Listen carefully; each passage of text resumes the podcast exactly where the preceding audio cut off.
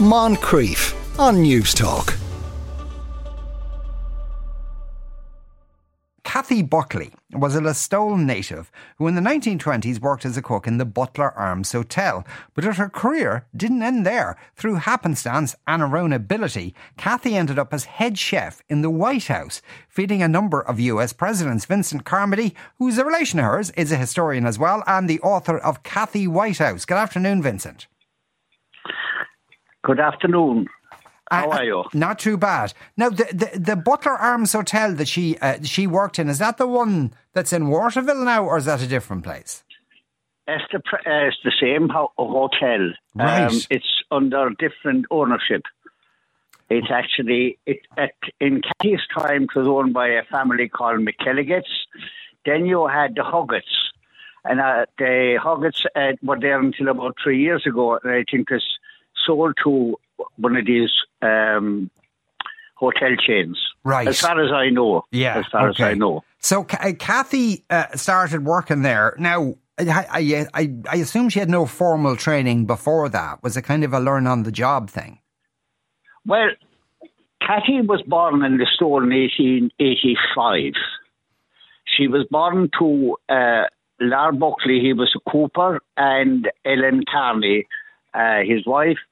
And they relocated from Church Street up to William Street in, um, uh, it was uh, 1894.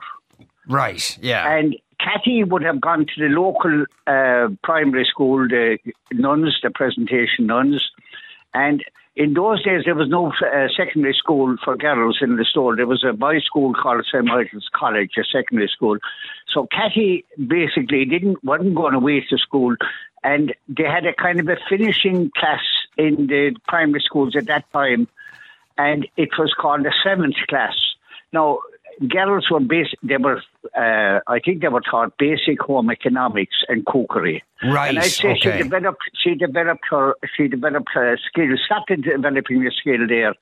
So when she was fifteen, she went to the Butler Arms, right. Yeah. and she went. Uh, uh, she was 90, in 1900. She went to the Butler Arms, and she basi- when she went there first, she worked as a bar assistant and uh, she, uh, pottering around the kitchen with uh, the rest of the, the, the staff. I think there, there was a kind of a general. Everybody, uh, everybody took jobs at whatever they were doing. Yeah. Okay. Uh, it, so in 1906, uh, at this stage, there was a kind of a kitchen rota uh, where the staff shared responsibility for cooking dinners.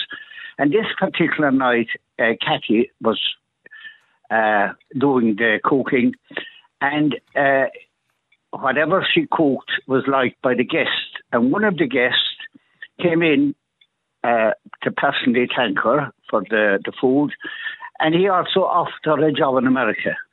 Now, this man was just, he was not an ordinary American. He was the leader of the group of Americans who had come to Waterville as they were investors in the cable company in South Kerry. ah, right. And he, uh, his name was J.P. Morgan. Right. J.P. Morgan was the richest man in the world at that time. So he asked Kathy, would she go to America? And Kathy, uh, being a very diligent young girl, uh, said that she'd have to get permission from her father.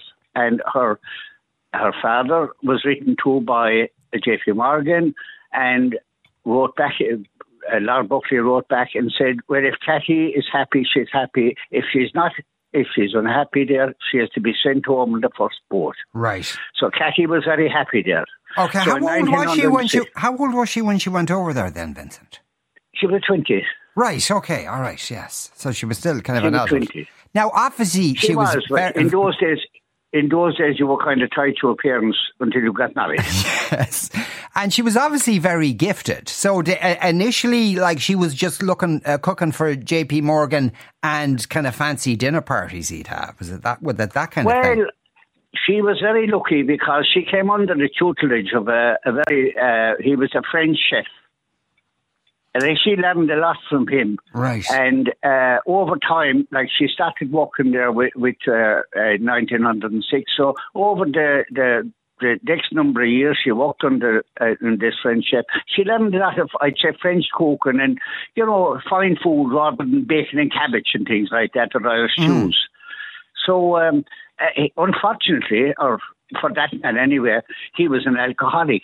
And uh, he actually went drinking out of a, a, a, a barrel of wine one night and he actually fell into the barrel of wine. He drowned in the barrel of wine.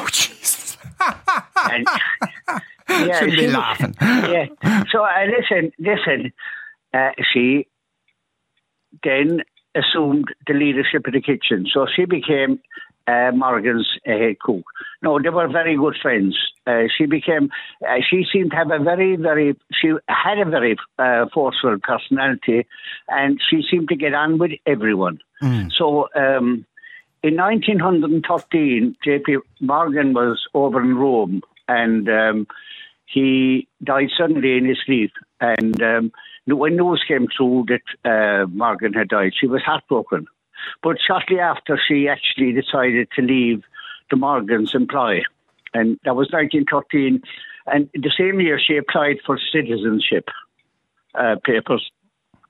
And then she went, got a job with in. She went back to Boston. Now, by this day, by this time, her um, her siblings, there was three, four, five, four siblings had come over to America as well. And they had relocated, they had actually, they were staying in the Boston area. So she got a job in the Boston area in one of the most affluent uh, places in Boston called Commonwealth Avenue. Mm-hmm. And she worked for a very famous family there. They were industrialists and entrepreneurs in Boston. They were the Johnson Newcross family. They had huge number of shops all over Boston. And she stayed with them for until about 19, uh, I think 1916.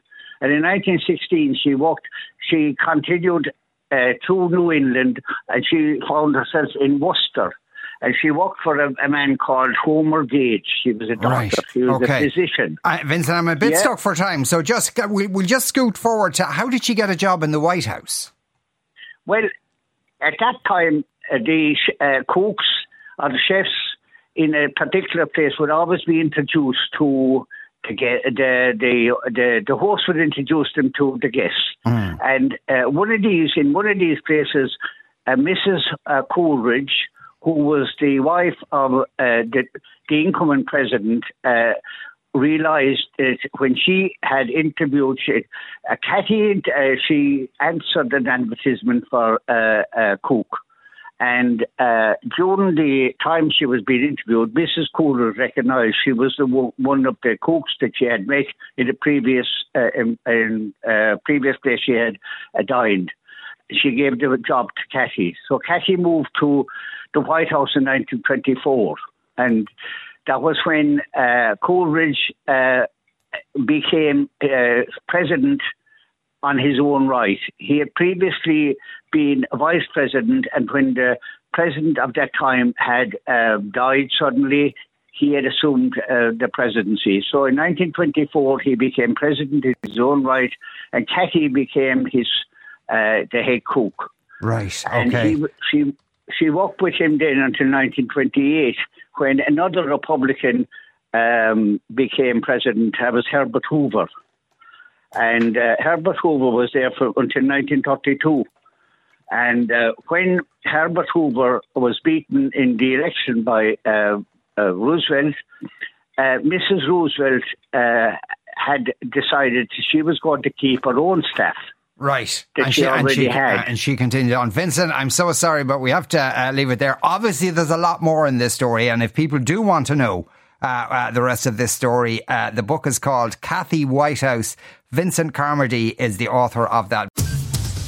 Moncrieff, weekdays at 2 p.m. on Newstalk.